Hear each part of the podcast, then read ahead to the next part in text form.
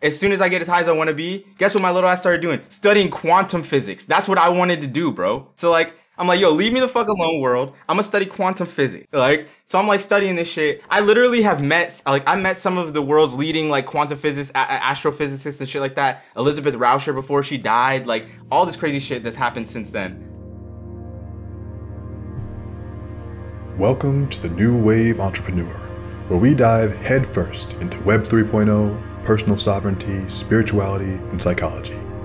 These conversations are unfiltered access to brilliant minds and actionable advice that will prepare you for the rapidly changing world. So, jump in. The water is warm and the tide is rising. Ah, my friends, welcome back to another episode of the New Wave Podcast. Daniel DiPiazza checking in with you here. And uh, man, I'm really excited for today's episode. You know, first of all, I just wanted to announce a few things. If you look in the, in whatever device you're watching this on, especially if you're uh, listening to this on uh, Spotify or iTunes, you'll see that we changed the cover art of our show. And uh, I did this because I wanted to become a little bit more uh, easily distinguishable in the feed. I liked the psychedelic colors of uh, of the first cover art for the show, but I wanted to be a little bit more eye catching and also very clear with the lettering. You'll also see that we renamed the show just a little bit. Rather than the New Wave Entrepreneur, it's just the New Wave Podcast. And that's because I find myself although I focus on business, although I focus on money, that's my primary interest. I also have so many other interests that dip right outside, that toe dip right outside of entrepreneurship. And I wanted to make sure that I was inclusive enough just for that distinction. But of course, it's mostly business to business on here with a with a dab of the uh, with a dab of the supernatural at some points. Um, so those are some quick updates. And what else? Today is a really cool episode with a new friend of mine, William Padilla Brown. And William, well, his official doc, his, his official bio is that he is a multidisciplinary citizen scientist practicing social science, mycology, phycology, molecular biology, and additive manufacturing. Now, what does that mean? Well, as he's affectionately known, permaculture poppy, uh, Will is essentially an expert, an expert with plants and sustainable living. And specifically, he's really, really good with the fungi the mycelium. And that's why uh, a lot of his branding has the myso or myco prefix to it. He was originally known or got popular for being extremely well versed in growing uh, psilocybin and other types of mushrooms, not just psychedelic, but all types of uh, healing and um, and nutritious mushrooms. And if you go to his Instagram, uh, Mycosymbiote at Mycosymbiote, and you can see it in the show notes, you'll be able to see exactly who he is he is really incredible. When you look at what it takes for someone to become an expert in any topic, you you hear that professors will say if you read 50 books on any topic, you'll become an expert. And just from talking to Will and understanding his depth of knowledge, you see, man, this guy has really been out there doing it, studying it, learning it himself. And that is also so interesting to me because you look at uh, you look at scientists uh, from all over the world. For instance, you look at someone like oh I don't know, uh, Richard Feynman, for instance, who I'm reading, I'm reading Feynman right now, and he is a he is a scientist. Of course, he's traditionally trained. He has a PhD, but he's a citizen scientist, and that he breaks it down and brings the science to culture. He brings it to the common person. He makes it usable and applicable. And that is why Will is a citizen scientist because he's breaking it down for people where he's doing workshops, teaching people how to grow sustainably. I didn't even know what permaculture was uh, before this episode. So it's going to be very interesting. Now, also, note this uh, if you are listening to this with kids or if you're watching this, uh, it's kind of an explicit episode and uh, we're smoking weed on here, we're cursing, uh, but there's also a lot of knowledge dropped. And I, I, want you to notice this that, you know, it doesn't have to be either buttoned up all the time, proper and perfect, or ratchet, you know, uh, cursing, um, you know, hood or whatever. It's both, it's all of it, it's all encompassing. So I want you to be listening to a podcast and looking at two young black men who are very smart, who are who are well into their careers, working on what they love, successful in the things that they love to do, and can still um, you know, can still talk how they want to talk without feeling like they have to change. So yeah, you're just going to hear a regular conversation. Okay, enjoy it. I'll catch you on the other side. Oh, before you go to the podcast, I also forgot to mention, make sure you subscribe to this. Remember, Spotify, iTunes, make sure that you uh, make sure that you click subscribe and leave a comment, leave a review. Okay, now back to the show.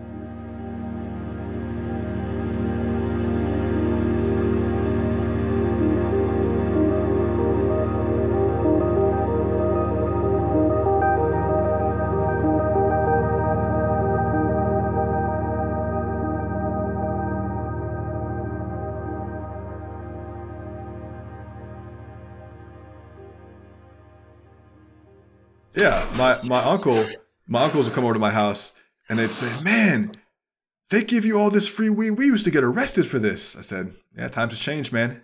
Times changed." You, you getting paid for this? Niggas is getting paid for this? I said, "Times Right. have changed, uncle. Times have changed." Right. Um, but Oregon has decriminalized pretty much everything. Yeah, I remember last time I flew into Portland, it was for like this quick in and out, and I was actually going to like do some work with like psychedelic mushrooms, you know, and I was okay, and it was just okay. But like the and um that was uh in October, and this was my first time going back into Oregon since the laws had changed.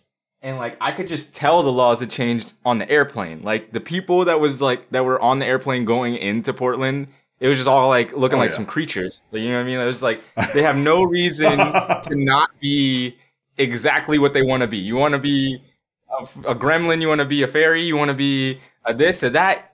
Go ahead. Nobody's gonna tell you not to. Well, I will say this. Portland is a gnarly place, dude. I like it here, but it is um it it's one of those places where it's it's a liberal Portland is liberal, but Oregon is conservative. And the values of Oregon are very much country values, while while while Portland itself is very much um, you know, like an- anarchist. So you have this interesting mix of like we uh, of, of this mentality in Portland of we want your freedom so badly for you that we'll kill you for it. Like you know, the, the anarchists in Portland are serious. They go out there and when we moved here in 2020, there were people in all dressed in all black, firebombing the place down there, like in protest of I don't really know what, but they're serious. Yeah, they're serious. All right, and um, it's it's it, it's it's part of like I feel like it's like um polarizing. You know what I mean? Like you can like go and see like some random city in southern in in Alabama or something like that, and uh, and then go see Portland, Oregon, and there's just like such polar like op- opposites opposite. of way that people are living right now. totally different types of people live in those locations. Totally Yeah. different. Even the San Francisco life, totally different than, you know, the Midwest.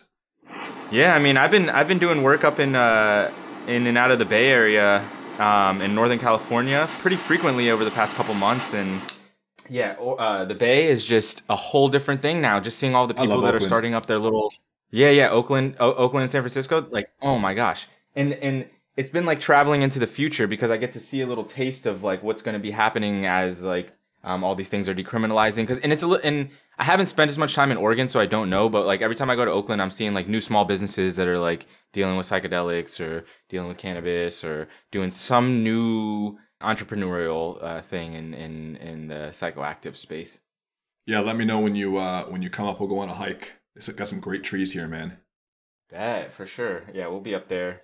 Sequoias and all these just crazy. I mean, what I love about it here is that the trees are the tallest thing. They're taller than the skyscrapers.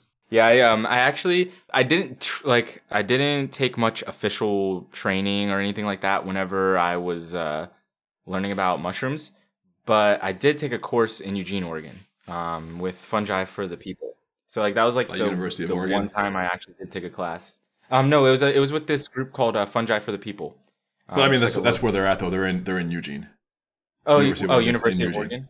Uh-huh. Okay, okay. Yeah. Yeah, yeah. So, um, yeah, I pulled up to Eugene. I had like I'd never been to the Pacific Northwest before, um, and uh, yeah, I mean it was it was really interesting coming from rural Pennsylvania to see people like you know growing cannabis in their backyard and like um, yeah. shooting rapé up their nose and like Oh, holding yeah. like little drum ceremonies and like Oh yeah.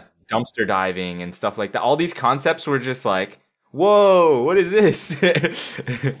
I was laughing when I was looking through uh, just the different social feed uh, feeds and looking through all your stuff because it's so it's almost become a meme of itself now. Like the that West Coast culture of the the shamanic garb and the and the native roots, and it's like I also am part of that, but I also laugh at it because I'm like, wow, it's so you know, it's almost become a meme of itself, especially living out here. It's almost like it's a caricature of itself almost. Does that make sense? Yeah, yeah, for sure. Like, cause like, I mean, I'll go and like, I'm not the biggest on like um cultural appropriation. Like, if you want to put braids in your hair, go for it. The world's all mixed the fuck up. If you if so, if somebody's not putting braids in their hair or practicing this culture or doing that, it might just disappear Right. forever. So like, you know, go Right. for it. Um, I'll go places where people like are wearing that garb, and that's just what they wear. And then I'll go to like Asheville, North Carolina, and some privileged white kids are just like wearing some like Peruvian ceremonial gear, like it's like the rag. Yeah, and it's, it's interesting too. It's like, yeah, who's to say they can't wear? I mean, for instance, I have like you're we're talking about hape. I have some hape here. That's not from my culture necessarily. Can I not use that? I don't know. You know, um, but it's just You know, I interesting mean, we're taking that, we're taking some of those things on. Yeah, I mean, uh, I I just put it, it- this is like kind of in the same vein but different. I posted this thing, I reposted this meme on my Instagram the other day. I think it was yesterday, where it was like we live in we're like so um blinded by our luxuries these days, where we call our plain ice cream vanilla. Vanilla Vanilla's like one of the most rare shit and like herbs like seeds in the world that you can get. On top of the fact that we have frozen ice, like frozen cream in our So true. refrigerators, like you know, in our freeze, our ice boxes. You know what I mean?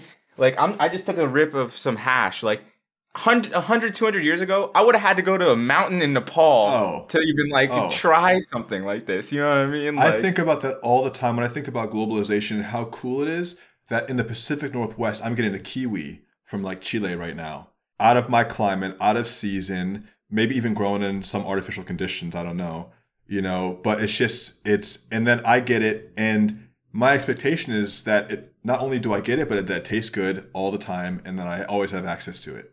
Yo, like I can always get grapes. Like I got shelled peanuts. Oh, bro. yeah. Like Native Like, Americans.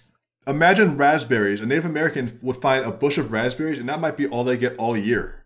yo, for real. And you could just get that all day, and it's just like perfect. And there's no there are no twigs, and somebody already No like twigs. took all the all the No shells bugs off on it. Yo, it's crazy. Yeah, It's it's amazing to real. think about. But we just become have become numb to it. We just become numb to because we're part of the factory farm now in a way. I mean, yeah. I mean, if you if you think about it in the how you're using your life force energy to fund somebody building something, I, that's Well, how I think about it.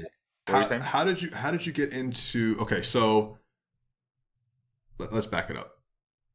Okay. Wi- William Padilla Brown. Yes. yeah. Yeah. That's Okay. that's me. Twenty seven. 27 years old. Okay, if you can get past 27, which I know you will, then you've survived at least many of the greats. You already passed Tupac, soon to pass Amy Winehouse. If you make it to 33, you'll pass Nipsey. Just keep moving. Um, not that those should be our milestones. Okay, so that's great. You're located New Cumberland, Pennsylvania, right now. Pennsylvania. Um, okay, that's right. New Cumberland. Uh, what is what is that area of the U.S. known for? Uh, this area of the U.S. is known for Amish people. Amish people.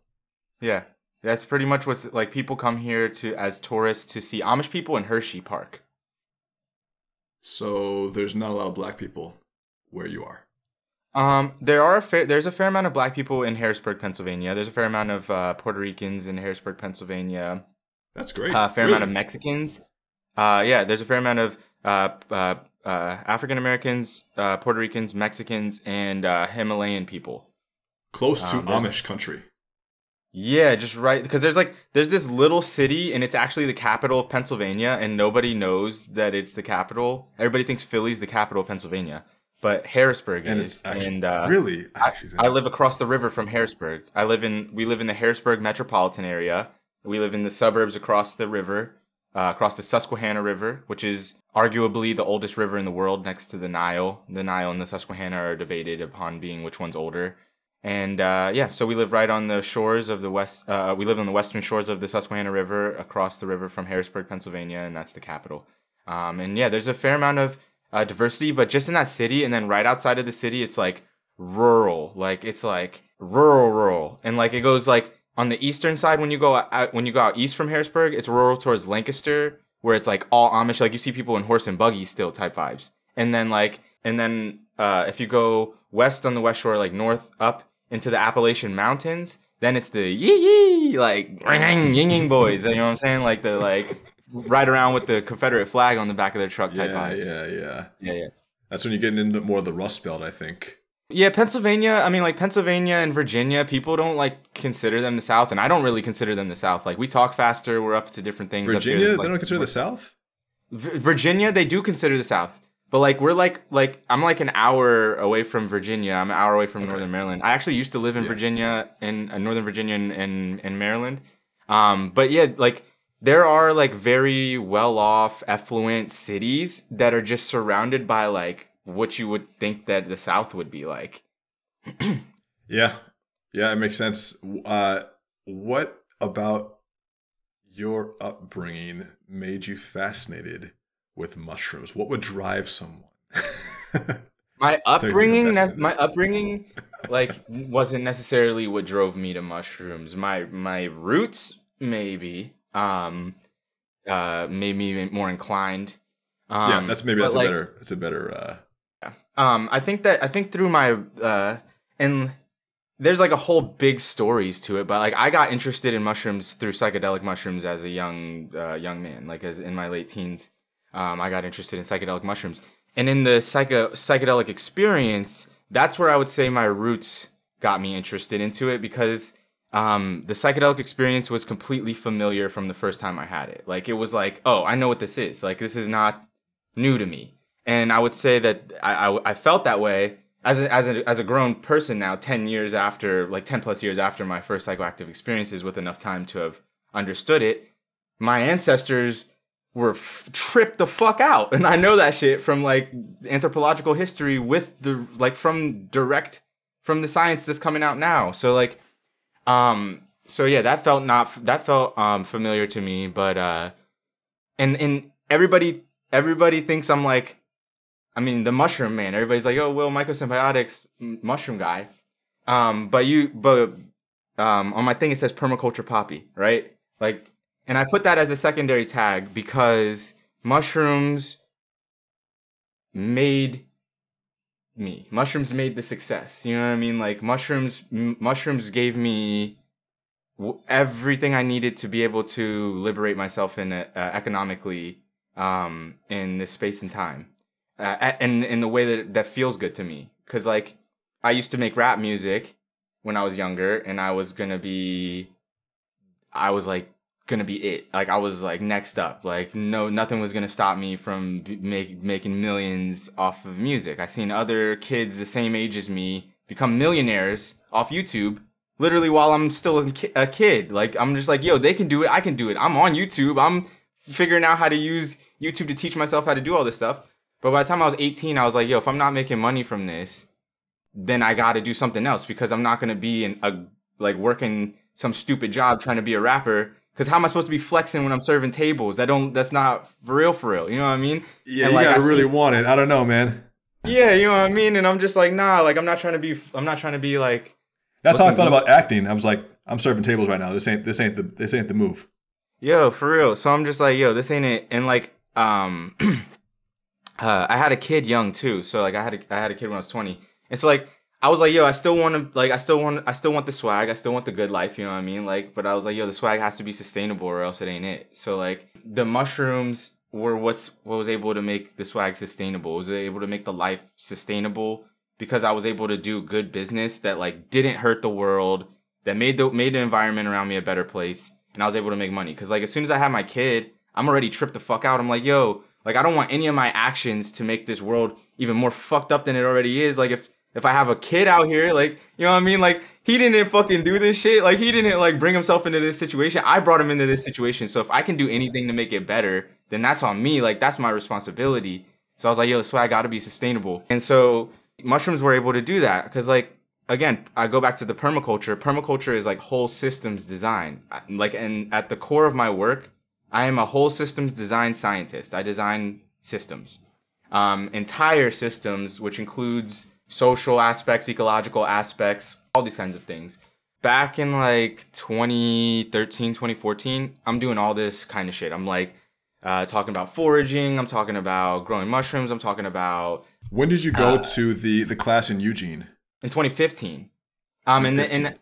Yeah, so like that's when I started to pick up on the mushroom thing because like I'm posting all this stuff that I'm interested in. I'm literally on the internet putting everything I'm interested in on there. But the mushrooms is the shit that got the light. And, and were you already experienced in botany or any type of this type of science? I mean, it takes a, a certain type of Um, understanding. Yeah, so I dropped out of high school whenever I was 16 because it was interfering with my education, and then I started teaching myself quantum physics and how to cultivate Say- cannabis. Say that. Say that. Let's let's slow that one down. I caught that. I Yo, caught that fastball. Let's slow that. One Everybody down. loves that shit. Everybody loves that shit. Yeah, I That's dropped out of school when I was 16 because it was interfering with my education. You know. Um, here I'm gonna switch that- this light what's on. that about? Yeah, yeah. Um, yeah. So. I hope y'all um, caught that. yeah. So Well, maybe I was. I, I had been traveling my whole life. Like I had never lived anywhere more than two years growing up my whole life, and I traveled to different mm-hmm. countries. I lived all up and down the East Coast. I lived in London. I lived in Mexico. I lived in Taiwan. And in going through all these different moves, I was able to experience so many different education systems. My mom, bless her heart, bless her soul, she like did a great job fucking raising her whole family. Like my mom adopted two kids in Mexico. I got uh, another brother and sister. Um, she raised all of us damn near single-handedly. Um, powerful black woman. Um, but yeah, so she um, she worked she works for the USDA. Um, she she managed to get herself into a good job after after college um, with the USDA, and uh, she put me in like Montessori school. She put I went to a private school whenever I was in London because the government pays for that stuff when you're overseas. Um, and then I went to private schools in different areas in the DC metropolitan area. Then I went to or, or I went to public schools in different areas in the DC metropolitan area, and then I went to public schools in Pennsylvania and saw that the pub the kids in the public schools in Pennsylvania at fifth grade they couldn't read, and the kids at fifth grade in the private school in London were doing like damn near robotics and like learning about world religions and like you know what I mean? And like and then it's like the same thing when I would go to the DMV like the kids would be like learning stuff that you would think that'd be like college level compared to what we were learning in rural Pennsylvania. And I'm just like damn like all these people are getting all these different levels of education. I'm just like I don't need none of this shit. Like I, all I want to do is just grow weed. Like I like I just want I don't I like you know what I mean like nobody's gonna teach me how to do that they don't got no classes What on class botany. is the weed growing class? You know Yeah. what I'm saying? But like now at my now at the old high school, like they got me helping out teaching with growing mushrooms, and they got like a whole aquaponics system in there now, and they're teaching That's the kids like good shit. And I'm like, yo, maybe I would have stayed in school. That's You know a mean? valuable skill, though. No, seriously. I mean, that's a valuable skill. I think a lot of the things that are taught, we're just learning them because we think we're supposed to learn them, but we never apply them. And we're not even supposed to question whether we should be learning them. Outside of the psychedelic or the cannabis stuff, just being able to be sustainable. And I was, I'm glad you, you bridged right into that with permaculture because I was uh, researching this when I was thinking about uh, this interview.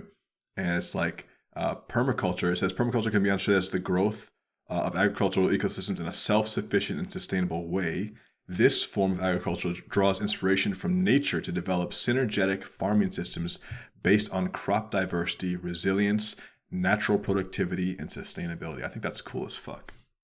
it, it's super cool and like permaculture has been presented in that lens of agriculture for so long and i was lucky enough that my permaculture teachers were like starting to focus on landless permaculture and whenever they taught me i was like yo i'm li- i'm that? serving tables right landless permaculture is like um, permaculture is a design science. It's a design system. It's not just for agriculture. So they're like Okay. how do we use this if we don't have land because like everybody's like yo permaculture is for like rich white people because like Right. you right. have to have I gotta, land have to t- I do gotta terraform it, and you know. Yeah, you know what I mean. Like people are like, "Yo, we got to bring in these like we got to put swales and we got to bring in these construction equipment." And like I'm like, "Yo, I don't even have an like I don't even have a backyard. Like what the fuck we talking about? You know what I mean? Like it sounds cool to do all this sustainability and stuff like that, but like how is this actually going to be I'm in an apartment. me? You know what I mean? Yeah. So like Yeah. um, so my one of my permaculture mentors was like starting to talk about landless permaculture, but whenever he taught, whenever they taught me, they're like, yo, all right, this is a design system, and you use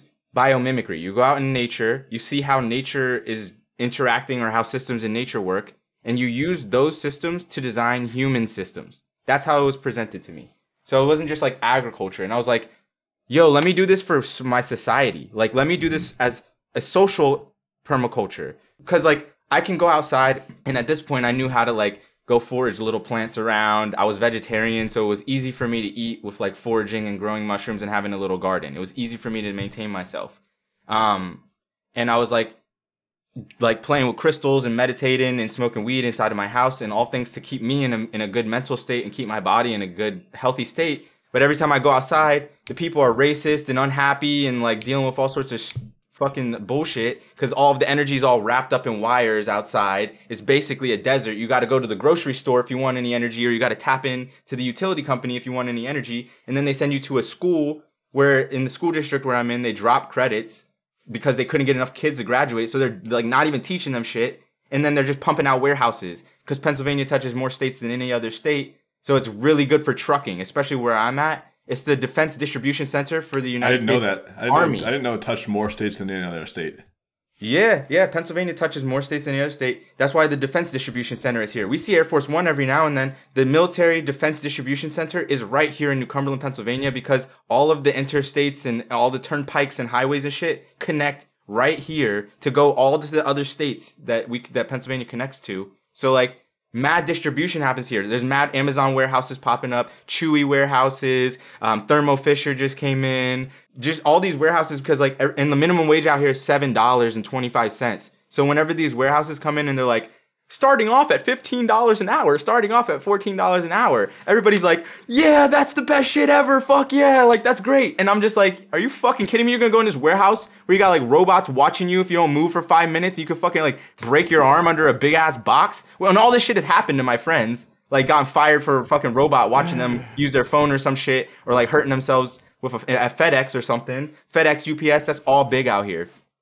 So I'm just like, everybody's like all tapped out. I'm like, yo, how do I do this design system to help the people around me? Because I've traveled around the world. I've seen 3D printers. I've seen the new science. I've seen people living in different ways. I've talked to, I've, t- I've learned about permaculture now. I've, I've gone to these convergences and seen people talking about um, local currencies and decentralized economic systems and like all this kind of shit. And I'm just like, yo, how do I design this into my society around me? So I started like going to the business and professionals group. I started going to the local borough council. Um, by the time I was 22, I ran for mayor of New Cumberland, Pennsylvania, with overwhelming support. Um, but I eventually backed out because of just family things. Um, and then I moved to North Carolina shortly after and started the first cordyceps farm in or domestic cordyceps farm in the United States. Lots of transitions, but but to get back to wrap it all up, so we don't go too far out of the way. Um, because I didn't have land to do permaculture, I was like, yo, let me do permaculture to my community. So I just started like getting outside, being active in the community, putting my voice into the community, letting people see me, um, going to farmers markets, talking to people, uh, providing them with new foods into the community, things that they never seen before, providing events to increase ecological literacy. I started a festival in 2015. Um, and it's been super successful, bringing in people from all different cities. I brought people from like every continent. I brought people from every continent except Antarctica to Pennsylvania to fucking this little town in Pennsylvania come learn about shit with us.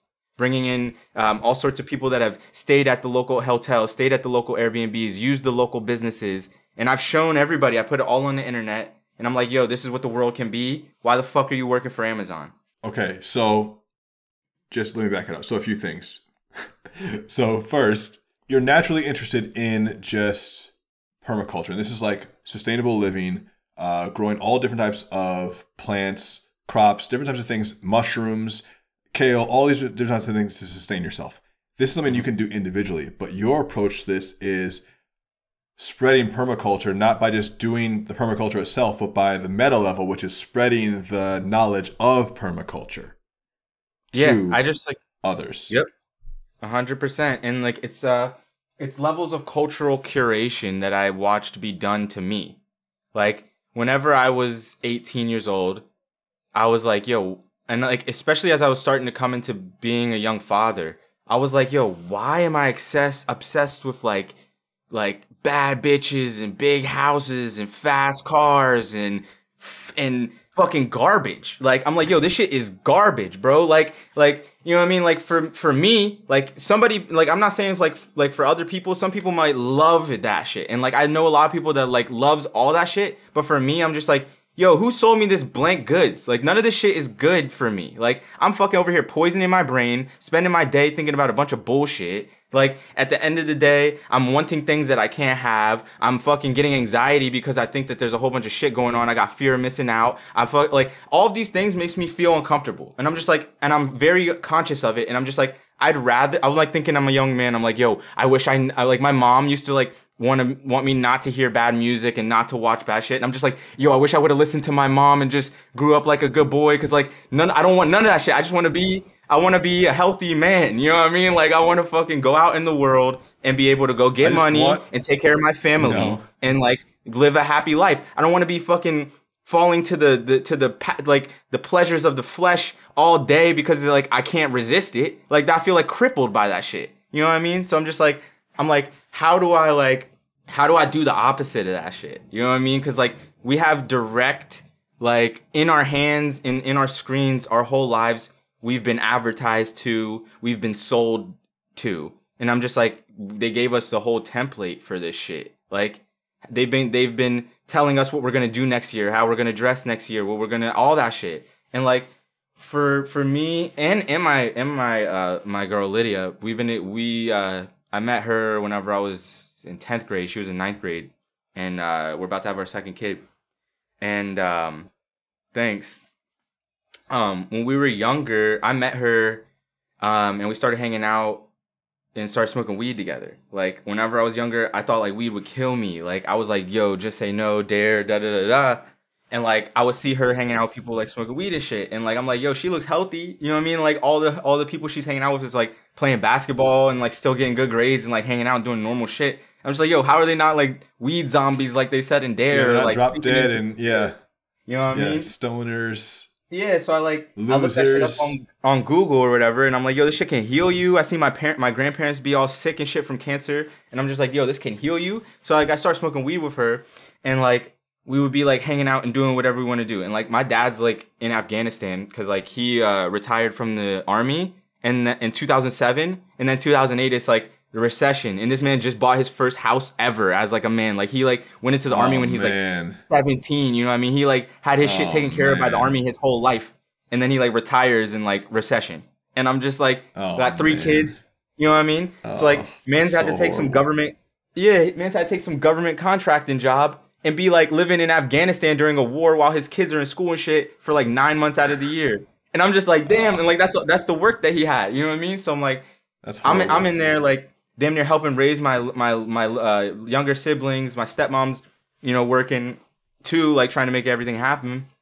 Do you know America was spending two hundred ninety million dollars a day on the war in Iraq and Afghanistan? Two hundred million dollars a day for twenty years. It's absurd, you know, and like all of these things, like it like seems impossible. We, yeah, it seems impossible, and then like you know, what I mean, like now now everything is expensive as shit since last week. Gas right, prices yeah. are up a dollar. You know what I mean? Right. Like a, that's like no shit. Like I'm not even like exaggerating. It's up a dollar since last week. Like for real. So like I believe it. Yeah. So like all this shit's going on, and me and my girl being able to like hang out without parents telling us what to do and all that kind of shit when we were younger put us in a position. And I'm not saying this is like the right thing for everybody. It's just my personal story. Just take it with a grain of salt. But like me and my girl being able to hang out like that when we were younger, like we were able to just explore our desires and our passions and shit like that. We're be able like, yo, we think this is cool. Like, n- no parent's gonna tell us not to do it. No parent's gonna tell us not to pierce this or wear this or do whatever. Or like, you know what I mean? So like, we were doing it. We were wearing whatever clothes or trying out new styles or doing whatever. And we would go to school and kids would be like, yo, what the fuck? Like, but like, then then a year later or two years later or three years later, everybody be on that same shit. And like we were just like, yo, we were so ahead of the shit. We were so ahead of the shit. And we used to be joking about it when we were younger. But then I started to recognize trends and I started to recognize analytics when I started to be on the internet. And I'm just like, oh no shit. Like I like I watched little shit and like did little experiments through high school because like I went to three different high schools. Like I went to a high school in Pennsylvania.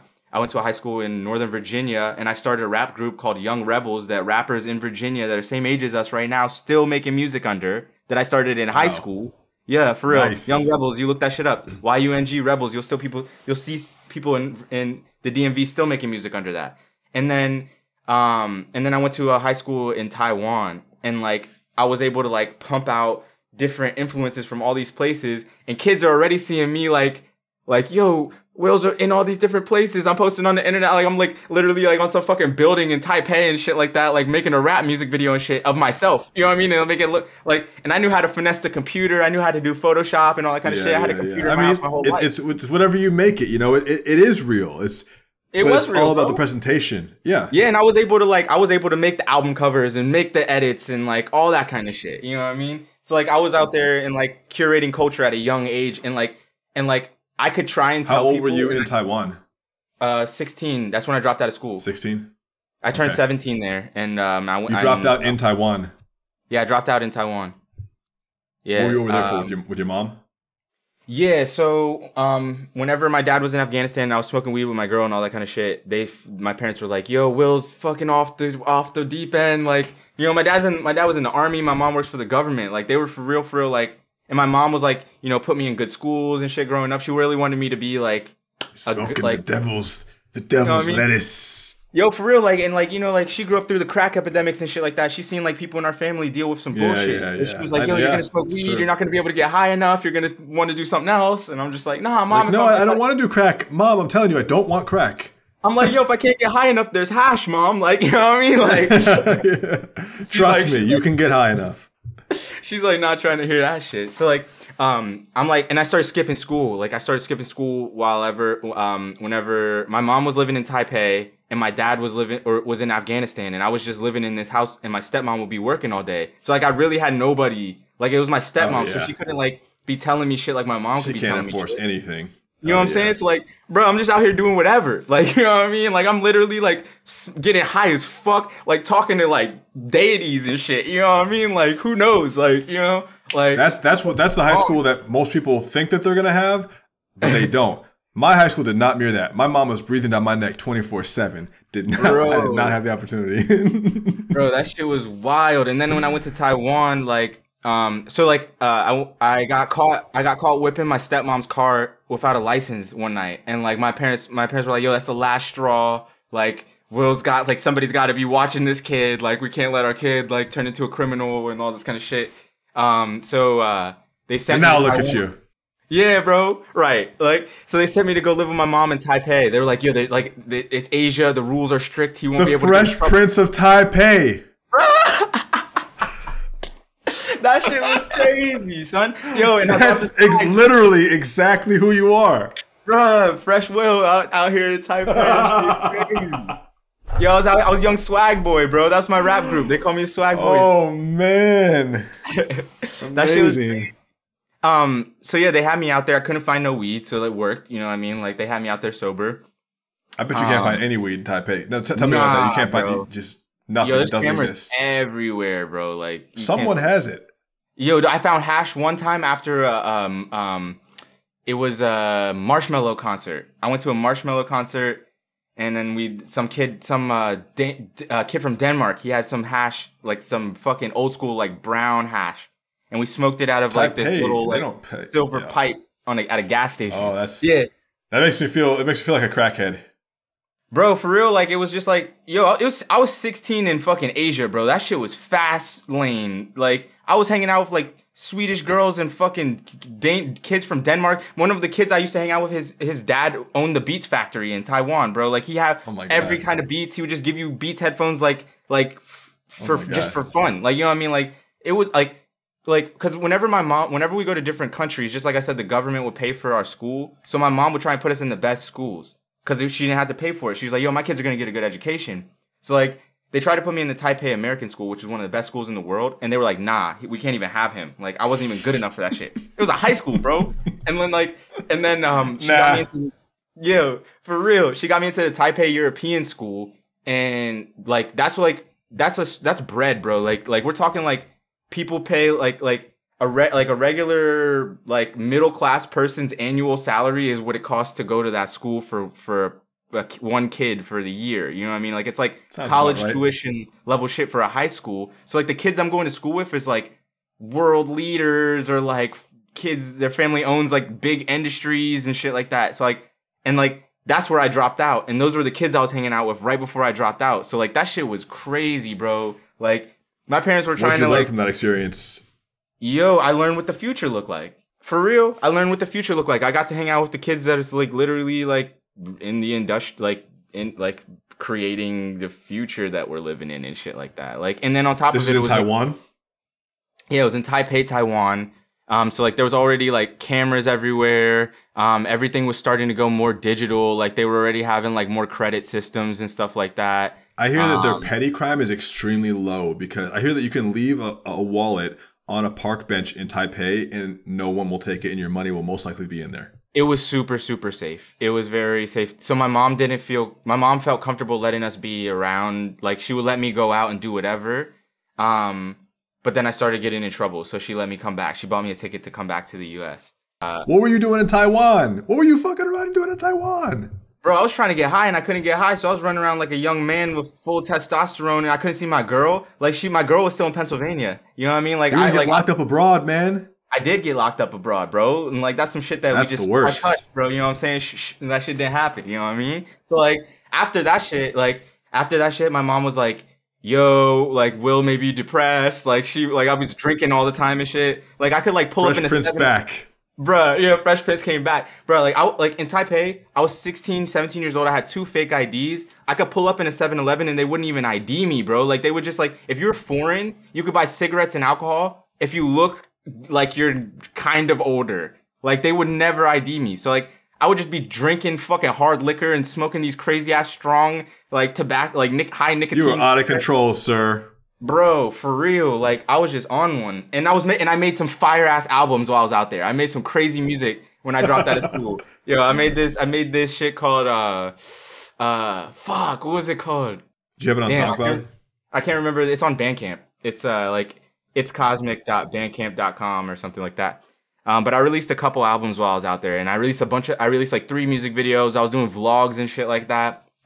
I was like, yo, I'm gonna make it by the time I'm 18, or else I'm just fucking thrown out to the wolves, bro. You know what I mean? Like, like I knew that my When parents. I make my have to, like, 18, I'm going to mushrooms. no, I didn't know the mushroom shit though, right? Like, so like, I was just like, all right, all I wanted to do was be able to smoke weed and shit. Like, I was like, yo, fuck it. Like, getting high is the only thing that makes me happy. This world's all fucked up. Like, everybody's a fucking zombie. Like, money's stupid. I'm, I'm like, so you were much- depressed. Yo, That's for what real. a depressed person would say. Yo, like, I was like listening to fucking like Odd Future, Wolfgang, Kill 'Em All. Like, you know what I mean? Oh Like, my god. Which Tyler is hilarious, but he's, it's horrible to listen to it. Bro, like I mean that shit back then was just like depressed shit. It was just like I'm gonna poke my eyeballs out and fucking rape your bitch and shit Yeah. like that. Like, you know what I mean? I'm Like hang myself. It's like, oh Yeah, my god. that shit was so fucked up. Like you know what I mean? Like but like that was just that was just the era and like I was I was angry and like this is something that the world just has to be angry and upset about at some point. That the world is just fucked up. Like you know what I mean? Like that we're poisoning the oceans and like all that kind of shit. I was angry about all that shit. I was like, I don't want to live in this world where like my actions contribute to like the world getting poisoned or this and that. I'm like, yo, I don't want to work for some fucking bullshit. Like, like I was like, yo, how's everybody accepting this shit? Like, I was like a young man just figuring out that the whole world is just like being submissive and like like killing themselves. And I'm just You're like, having no an existential way. crisis. Yo, I'm like, no way. Yeah, I'm having an existential Yeah, crisis. you're having an existential crisis. so like, I And go back. you don't know how to cope with it because you're like seven, 18.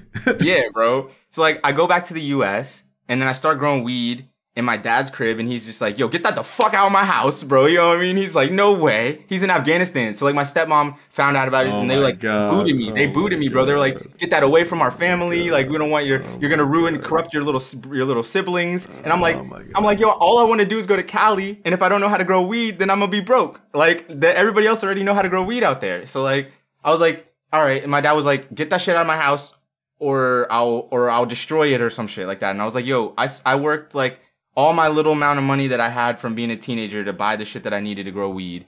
And I was like, all right, fuck it. I'm gonna go get an apartment.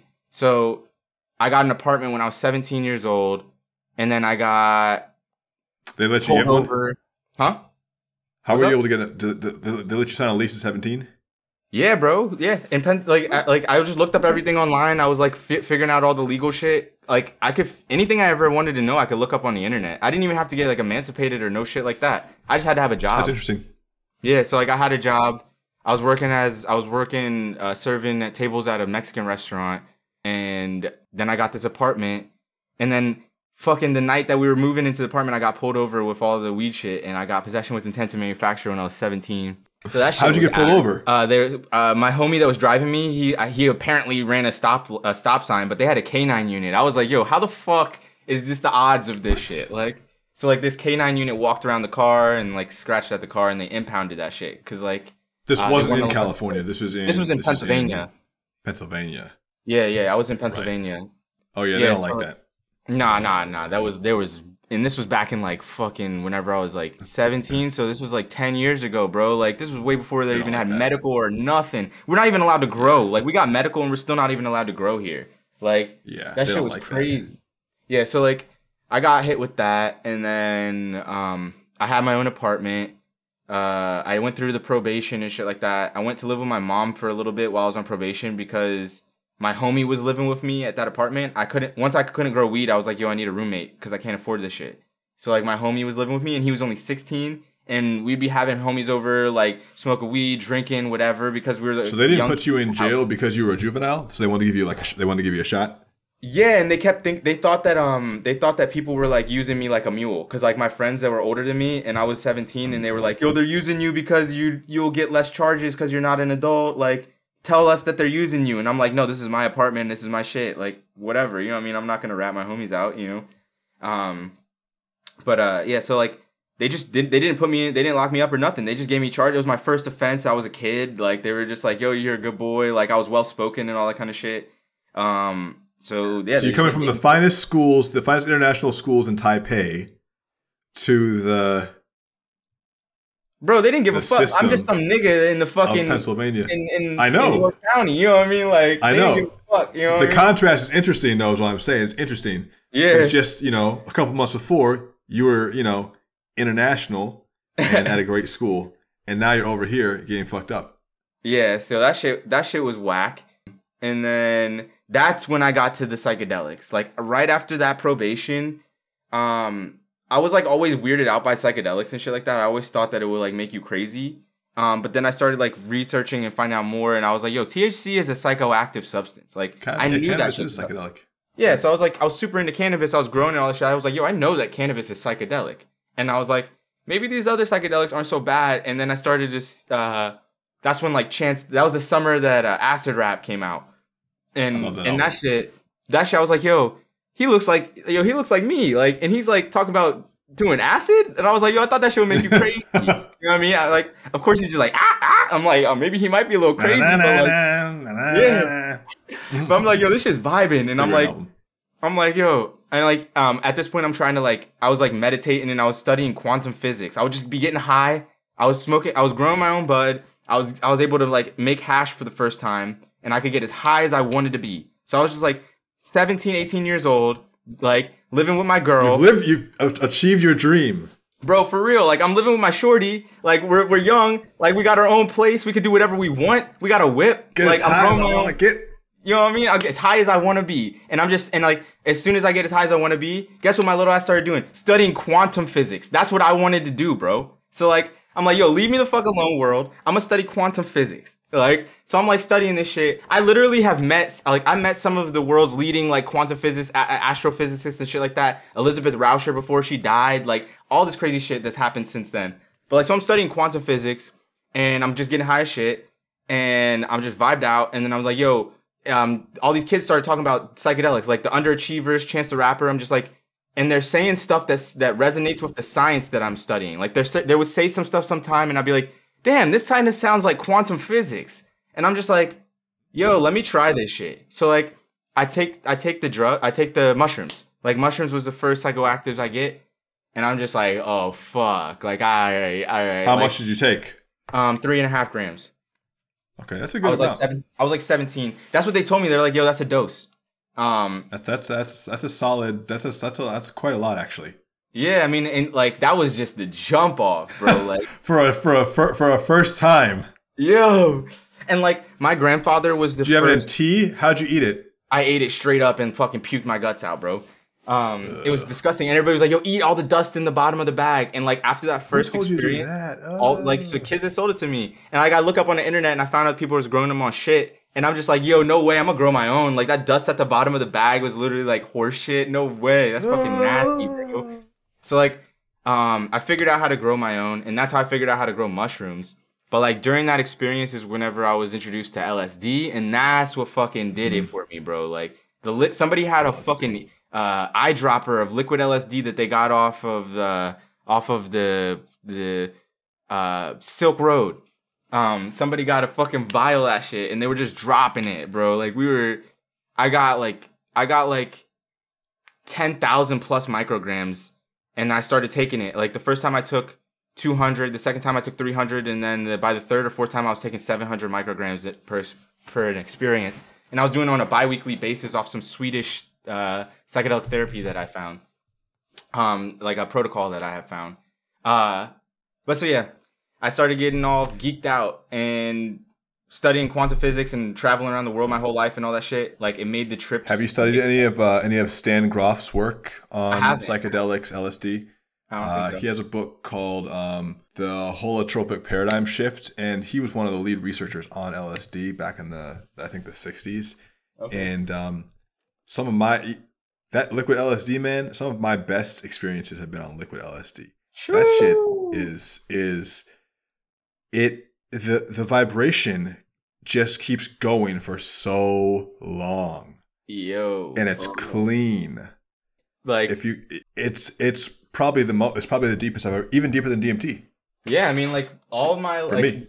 all of my significant like out of body experiences or like really consciousness shaking experiences um were no I can't say all of them but most of them were with with LSD um but yeah I mean like that's like that's really how I got into mushrooms. And like I was kind of like like uh touching on it but um my grandparents were English scholars. My my grandfather was the first African American English professor in New York City at Medgar Evers University.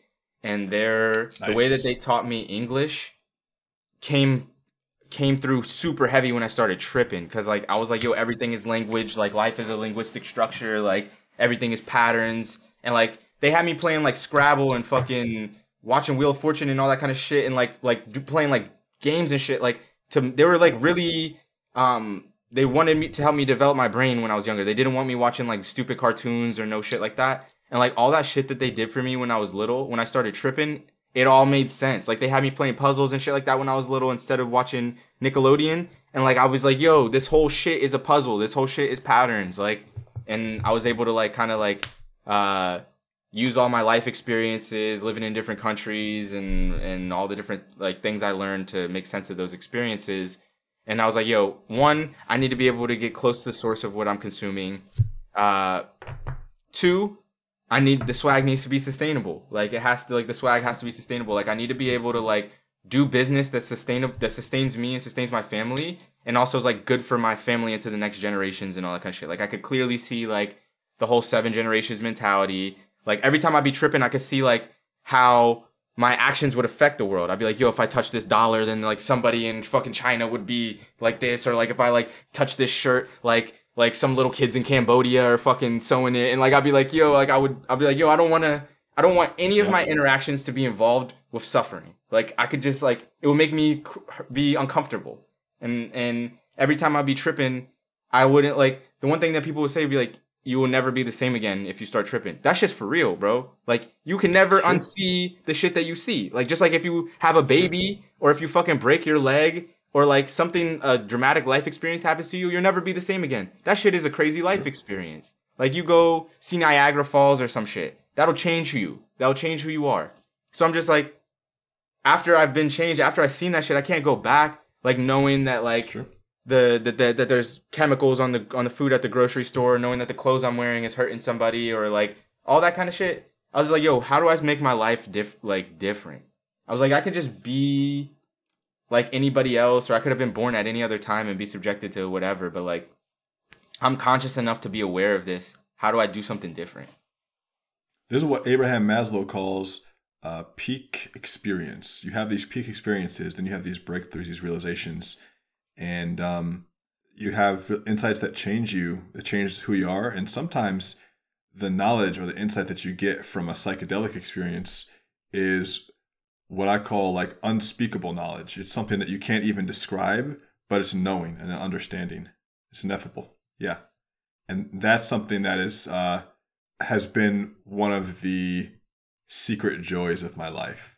Learning of the things I can't speak of, but if I've been on a similar journey with someone, we can just laugh because we know. I feel like I feel like that's where my work lies at this point. I really love this uh, podcast, this this talk show, really, um, by this uh, gentleman named Alan Steinfeld. He's really into like UFO stuff, Mm. um, but his but his show's called New Realities, and I just love that concept. Like he's all about just like exposing the consciousness to new realities, exposing consciousness to new realities, and like I feel like a lot of those experiences are just so ineffable um, but in the act of living them out, in the act of like taking whatever it is, um, the feelings of insight, if it only is a feeling of insight, but doing something with that in your life. Like that experience may be meta, that experience may just be something in your head, but if that experience imprints on you in a way that you, instead of picking up your toothbrush and using Colgate, you start using Tom's or you start using some baking soda and charcoal. Like that changes up shit. You know what I mean? Like It's true. like all of that kind of stuff. And like and and then, you know, it all comes down to like I don't know how many people if anybody really trips, like you trip out, you start fucking cleaning your house or some shit. Like everybody's Sure. been tripped out or smoked so much weed that the only thing that they can think about is just cleaning up their house or washing dishes or some shit. Oh, yeah. And like Yeah. that shit is for real because it's like trying to make your environment more conducive of health. Like like that like this medicine. People say it's medicine all the time. Like that shit is at the end of the day, like you're trying to figure out how to be feeling mental better. health organization. Yeah, Yeah. like a lot of the times the psychedelics what they do, like the the peak or like the the like when people say like oh I'm peaking like I'm at the highest point of the psychedelic experience, like it's like making you feel so good and showing you so many amazing scenarios of imagination and what the world can be or what life is in the universe and all this kind of shit. And then it gives you that energy for a minute and it's like you can figure out now with this little bout of hours and the energy you have left how to align with what you just saw. Like if you liked what you just saw and that felt good to you, use that last little bit of energy to make your life around you conducive of you staying in alignment with that. And like, Boom. yeah, 100%. You know what I mean? So like Yep. then that's when the social permaculture happens because I did it in my house. I did it right outside my house. I had the garden. I had all the healthy shit, and I'm just like, all right, now the now I got to make sure that everybody around me is taken care of, and everybody around me is living in the lo- in the love and in the good energy too. Because when I go outside and there's that friction, and people are unhealthy, or I'm going outside and people seeing people sick or not unable to have access to wealth, that shit don't flow. I can't be chilling like that. You know what I mean? So it's like it's like levels of like radiating that out and that's when you recognize like we're all one. Not everybody has to take the medicine because if we're all one and we're all connected and i'm just an extension if i take enough of that shit it's gonna it, the medicine's gonna extend out you know what i mean? If i'm healthy enough like who i am and the way that i live my life is gonna extend out around me. That's a, that's that's a very subtle and true and important point that the way that you carry yourself and and the improvements that you make to yourself do affect others. But oftentimes you're not going to have people thank you for saying oh will thanks for working on yourself in the permaculture. Thanks for spending all this time developing your self-image and becoming more confident and then spreading that to others through financial and inspirational and other means. No one's going to notice that or say that but they're still going to benefit from it and you just have to know. Yeah i mean You know. like because like at the there's no the trophies. Yeah for making for improving yourself.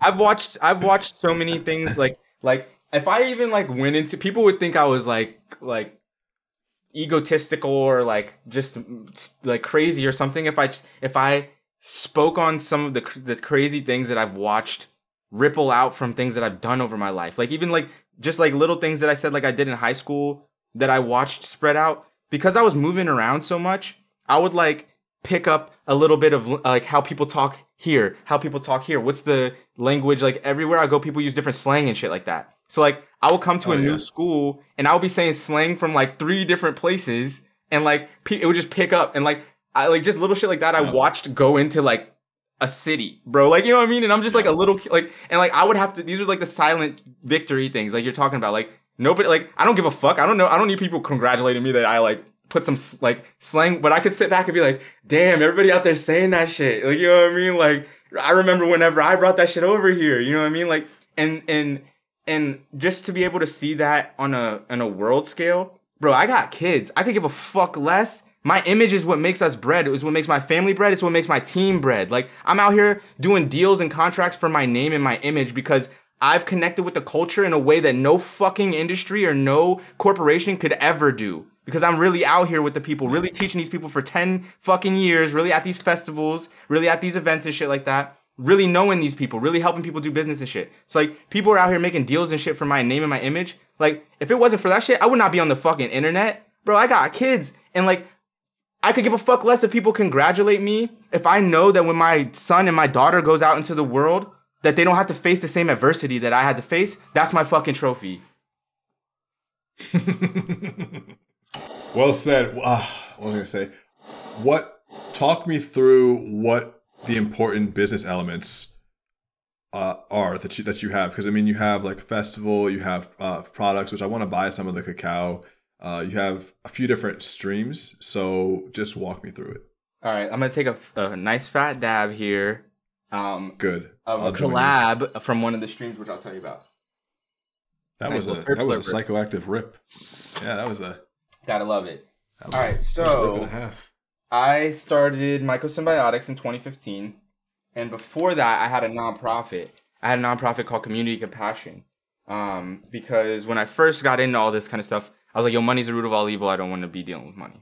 Um, so Community Compassion wasn't really making. Then you me- change your mind. yeah, I changed my mind because I need, you know, takes money to break money. You know what I mean? Like you gotta have a little bit of it to make some shit happen. Um, and I started to recognize that shit too, because like I went through times where like I couldn't afford to keep the bills on for my kid, and like, yo, like having a cold shower when you have a kid, that's fucking wrong, bro. You know what I mean? Like that shit ain't it. So like, I'm not. I mean, I'm not like too fucking weird enough to admit that like I've been through shit like that trying to hu- hustle and start a business like where we've Oh, been yeah. down and shit It's goes like out that. you know what I mean like it's like that shit sometimes um but like but like I just as a father I was like yo nah that ain't it like I can't I gotta put like I can't be that much lodged into my ideals that I can't fucking make some bread for my family. Like I was like, yo, like no, money's the root of all evil. I can't touch fiat currency. Like it'll be part of the problem. Like, and I'm just like, nah, bro. Like let that shit go, bro. You gotta You gotta some- play in the 3D too, though. You gotta you gotta yo, play the game to to Yeah. leave the game.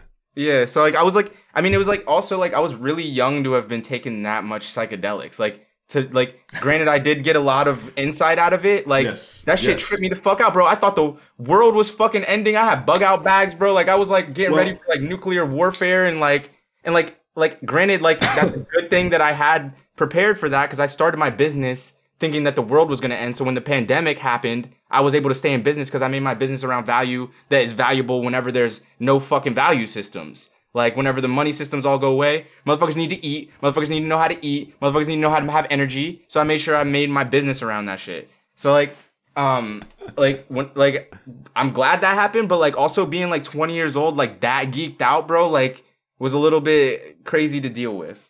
Um, but you know, here we are, and like I'm glad I I wouldn't change anything. Um, so I had to figure out that money was good.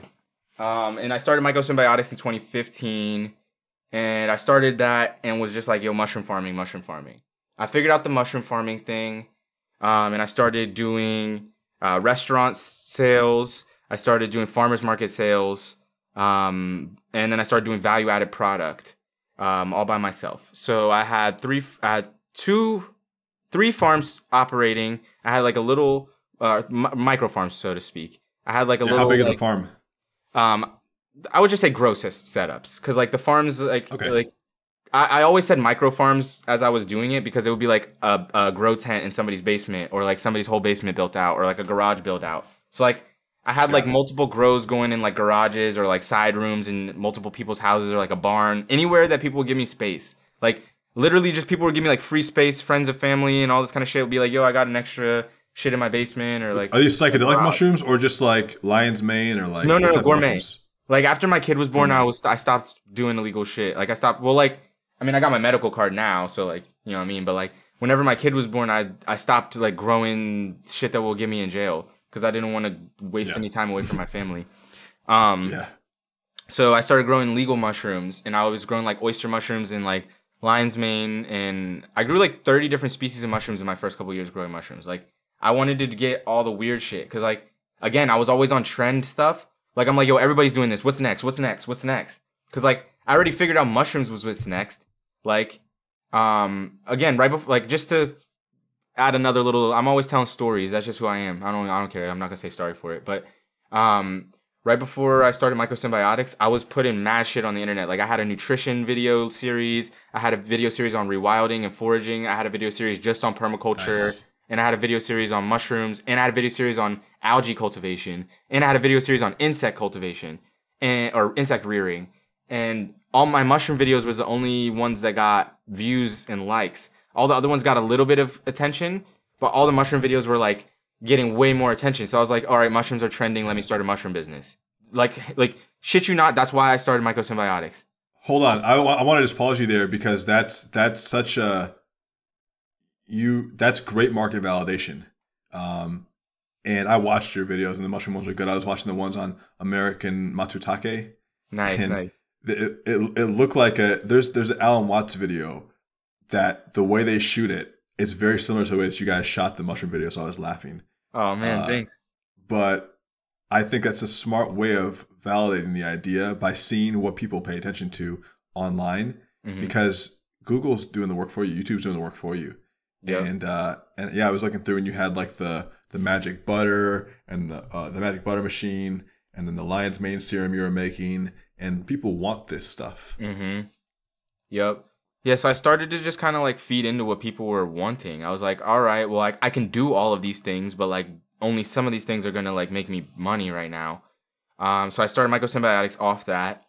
Um, and I started growing the mushrooms. I got the restaurant sales down. I got the um farmers markets down, and then I did value added like tinctures and capsules and stuff like that. And I started. How do doing you sell to restaurants? You just call and you say, I got a bunch of mushrooms. You want some mushrooms? Nah, I just started showing up. Like I would just show up with the mushrooms and I'd be like, "Yo, here, take some of these and like let me know if you want them. Here's my card." And like I got some good sale. I got good sales accounts after that. Like I had one homie that's like my homie, homie, like my, my like chef I hit up to do pop up dinners or like when I re- whenever I need like a chef to like do some shit. Like that's my homie. Like Chef Kurt, like holds it down out here. And he, any any restaurant he touches out here is the shit in Harrisburg, Central Pennsylvania area. Um, but he was buying like hundreds of pounds of mushrooms from me in a month at some time at some points. Like mushrooms. like we were going in because we were like foraging wild What? mushrooms. I was growing hundreds of pounds a week at my. How much would that cost? Um, How much would that cost a restaurant? wilds? I sell wilds for no less than fifteen dollars a pound. So 100, 100 pounds of wild, like at fifteen. Yeah. Like my lowest selling Yeah. mushroom seven dollars. So at hundred pounds, that's seven hundred dollars. But like Okay. I had like I mean like there was like a, there was a point in time where I was producing or and foraging and moving you know 100 to 300 pounds of mushrooms a week and like Damn. that was that's whenever I was able to write my book because I was able to save up enough money that year into the winter time I stopped for a little bit and then I wrote a book that was in 2016 um so I have That's I have- nice production. yeah. Yeah, that was fire. I got three books.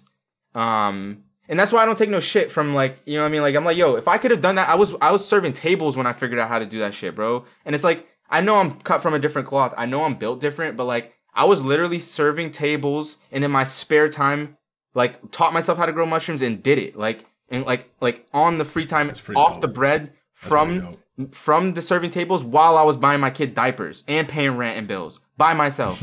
You know what I mean? Like, like Shorty was taking care of the kid. I wasn't gonna make. I wasn't gonna make my girl like, like I was already. I was already like, yo, it's fucked up that I can't put my kid in the best situation. It's fucked up that I can't feed my kid the best food and spend time with my kid.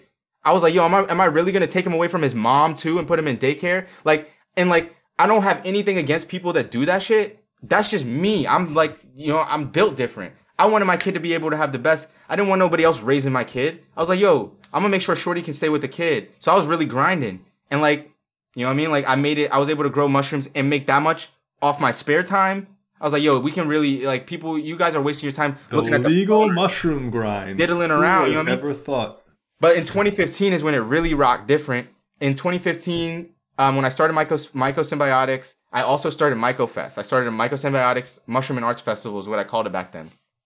And I started the festival because I saw all these other mushroom festivals, and the biggest one was in Telluride, Colorado. And like Telluride is like it only has a regional airport, and regional airports are region. And the regional airport is an hour and some change away. And regional airports in general are already more expensive to fly into.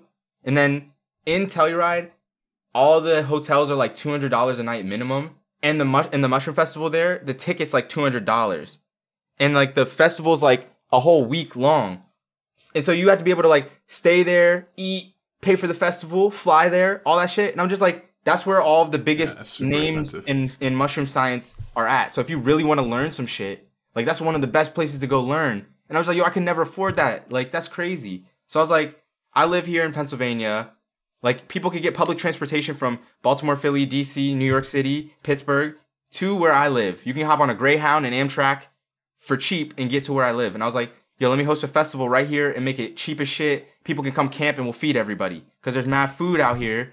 Like people are producing and shit. I was like, yo, feed everybody. So I did that shit. And like, um, at my first festival, somebody found cordyceps mushrooms.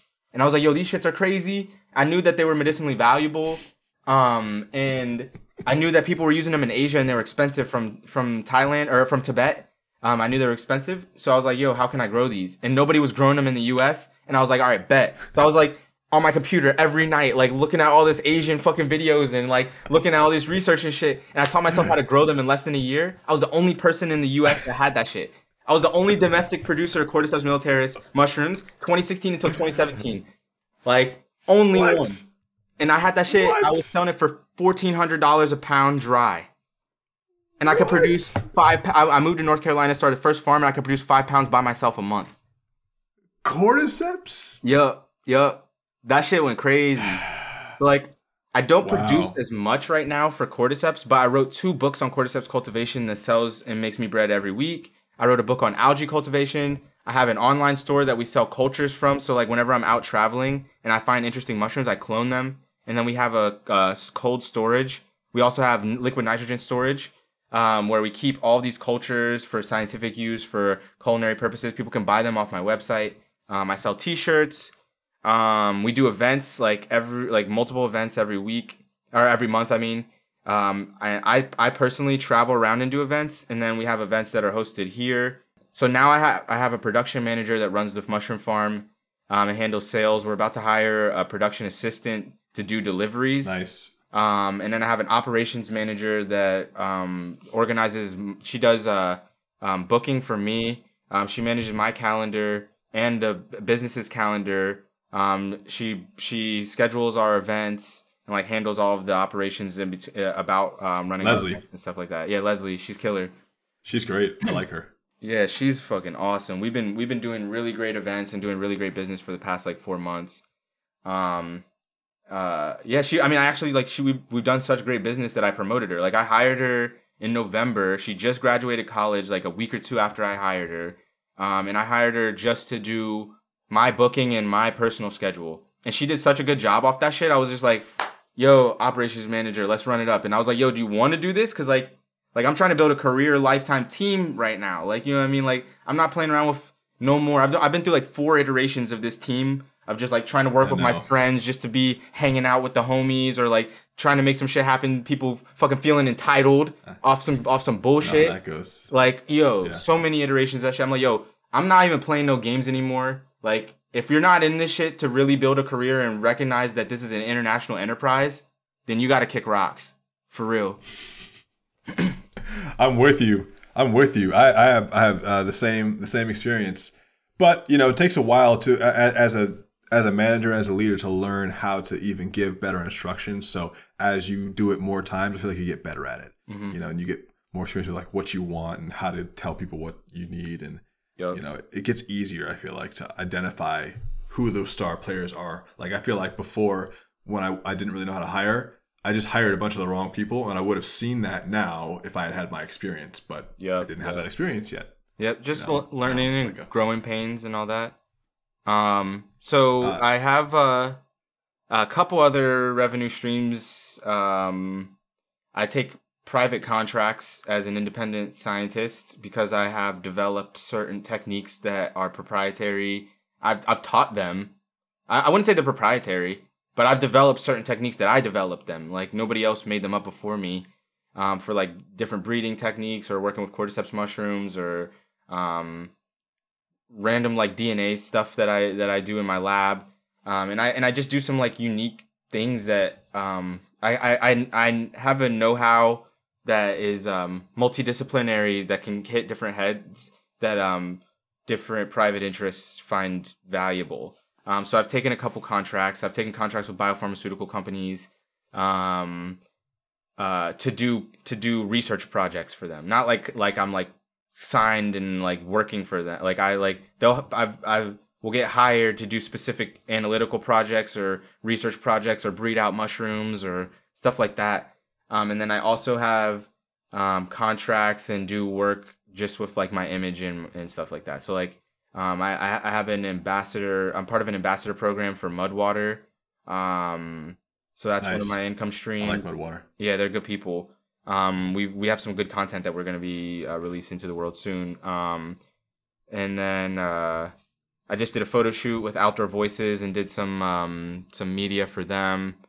Yeah, it's it's it's it's pretty cool now. I mean, like I can go do like like advertisements for good companies that I think are doing decent shit, or like just work with other big bigger companies. And now, um, aside f- and now my newest revenue stream is sponsorships.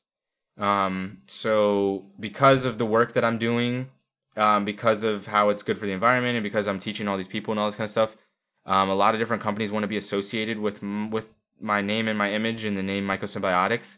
Um, so I've been able to uh, develop pitch decks um, and pitch our events or pitch myself or pitch um, a project to uh, to different companies that will just sponsor it um, you know give us money or give us product or stuff like that so um, those are pretty much most of the income streams well, right now i mean i was gonna the, the reason why i think it's interesting is because um, have you read do, do you know naval ravikant no he he is uh, an angel investor. He's a philosopher, and one of the things he talks about is something called specific knowledge, and the concept is that in this new economy that we're building, you know, and on this podcast we talk about the new wave. There's this concept of developing a unique set of skills through your own individual experiences that only you can deliver on. So with you, it's kind of like a long winding path of getting to mycosymbiotics, you know, and to getting getting to like specializing in mushrooms and being at a point where, for instance, people would hire you because you have a specific skill set that isn't necessarily acquirable through one degree path or one set of online courses but it's it's a collection of experiences that allows you to deliver a very specific set of skills where there is no competition because it's a curated set of skills and and it's it's a curated set of skills that's developed from your unique interests your unique passions that you followed to an endpoint or not, there there is no endpoint but to a you know a, a, a, the current point of their evolution mm-hmm. and i think everyone can benefit from thinking about i mean because we talked about a lot today and you have a long story arc that's still going but in that story arc, it's you constantly following what's interesting to me, what's interesting to me, what's interesting to me. And it evolved from like young Will of like, man, I just want to get high, fuck, you know, get in my apartment and just, you know, do whatever I want to. Okay, how can I do this in a way that's sustainable for me and the community? And how can I create multiple different revenue streams from it? And it's a whole, but, it, but it's the same, the same person, but morphed, you know, and, and evolved. Yeah, yeah. Um, and, and, but but everyone can can take can take some notes from you following that passion all the way through and then creating a business through it. And and we can all take notes from um, from how you productized the knowledge in a way too. Because you're teaching it which is one way. That's exchanging information. You productized it which is the physical product you're selling which like if you go on your website which i'm going to put everything in the show notes you can see i'm, I'm going to get some of that cacao. It's cacao and honey yeah, thank um, you. I was looking through, I'm like, the, the ingredients look so organic. Yeah, uh, I mean, I'm, like, I'm, literally honey from the basin of Chile. Yo, like, okay, for real. I'm like, I'm like? I was just in Puerto Rico, like out there, like connecting with the farmers, like climbing in the mountains, looking at the chocolate. You know yeah, what I mean? Like, I'm getting that. Yo, yeah, yeah. I'm gonna, I'm gonna get because uh, I'm gonna get some two ounce ones to give them away as gifts to people. Oh, bless. I think that's a good idea. Bless, bless. Um, but anyway, so so there, so there's that, uh, and then there's like there's seminar stuff, and then there's like consulting for companies. So these are all different ways where you can find you've taken your specific knowledge and your experiences and you've monetized them directly. So I want everyone to take note of that. It's like, yeah, he he's sharing some funny stories, but there's a method behind the madness and there's like clear results from it. And that I think is really important to to remember. So that I will, I will like definitely um, give you major props on. Thank you, thank you. Yes. Um, I think you also have uh, a seminar coming up in August. Um, yeah, we have MycoFest in August. Um, we have a couple in like June and July. We have um, three day mushroom uh train uh, cultivation trainings uh, that we're doing. Um, I will be popping up at a couple d- uh, different events around um the U.S. over the next couple months, and then my daughter's due in May, so uh, I will not be going really anywhere uh, for a couple months through the summertime until August, really. Um, I don't know about Telluride. Nobody's reached out to me about it yet. I don't know if I'll be over in Colorado or not. But uh, after MycoFest in August, September, I don't know. I think we have some stuff going on in September, and then October we're gonna be back in Puerto Rico doing a 72-hour permaculture design certification course. Um, so it'll be like a two-week long Nice. intensive class um, where we're teaching about appropriate technologies um, and uh, setting up some really interesting grows. Um, we're going to set up some algae cultivation, some pearl farming, um, and different tropical mushroom cultivation. Nice.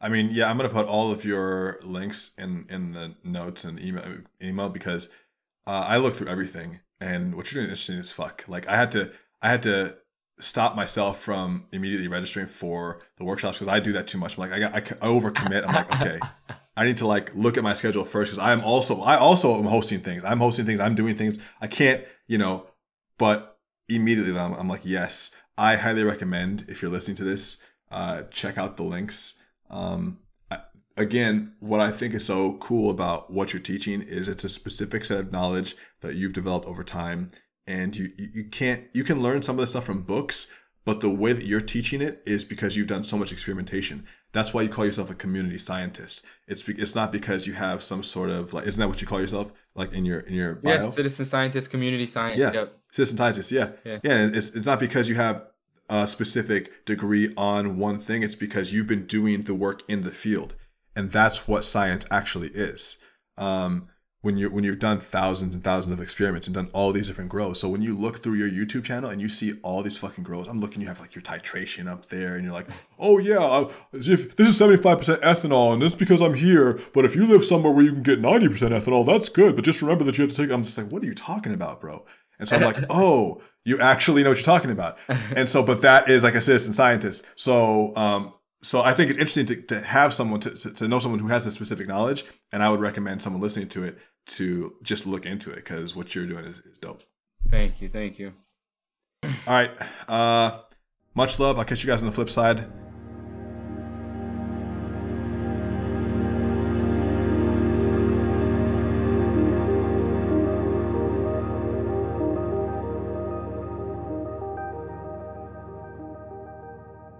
Well, my friends, I hope you enjoyed listening to today's episode as much as I enjoyed recording it for you. Uh, like I told you, that was a, pretty fun episode with Will, and I could have gone on for a lot longer. I really could have gone on, gone on for a lot longer.